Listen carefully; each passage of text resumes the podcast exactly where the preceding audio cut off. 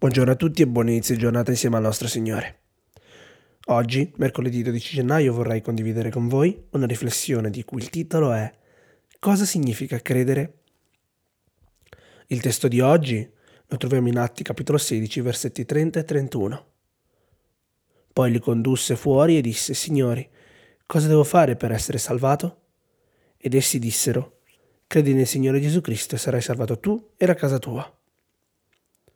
Il nemico voleva mettere a tacere la voce dei predicatori e mandò Paolo e Sila in prigione.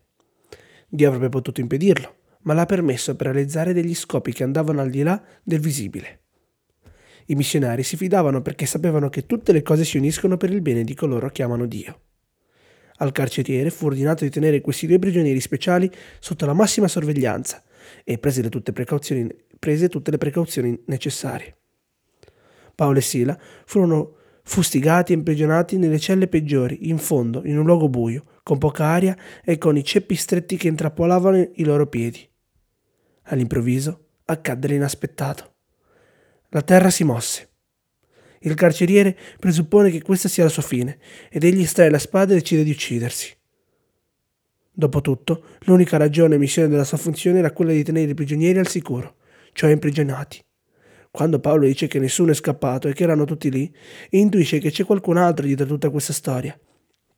E così chiede cosa deve fare per essere salvato.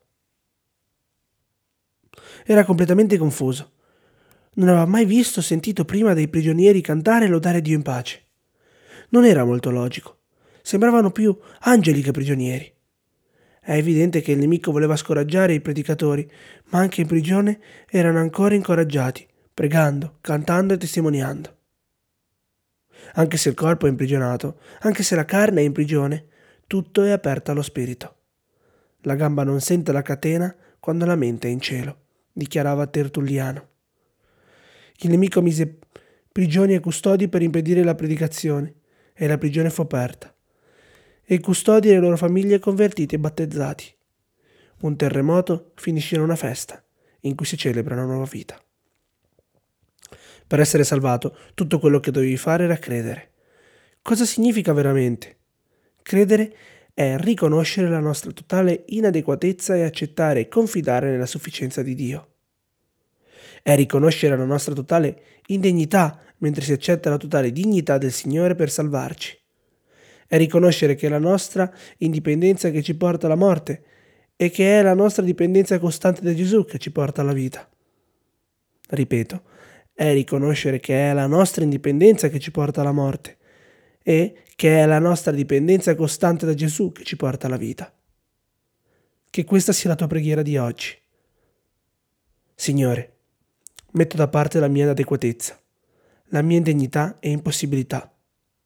Aiutami a dipendere permanentemente da te e, qualunque siano le circostanze che affronto, a vivere ogni giorno una vita di preghiera e di studio della tua parola. Amen.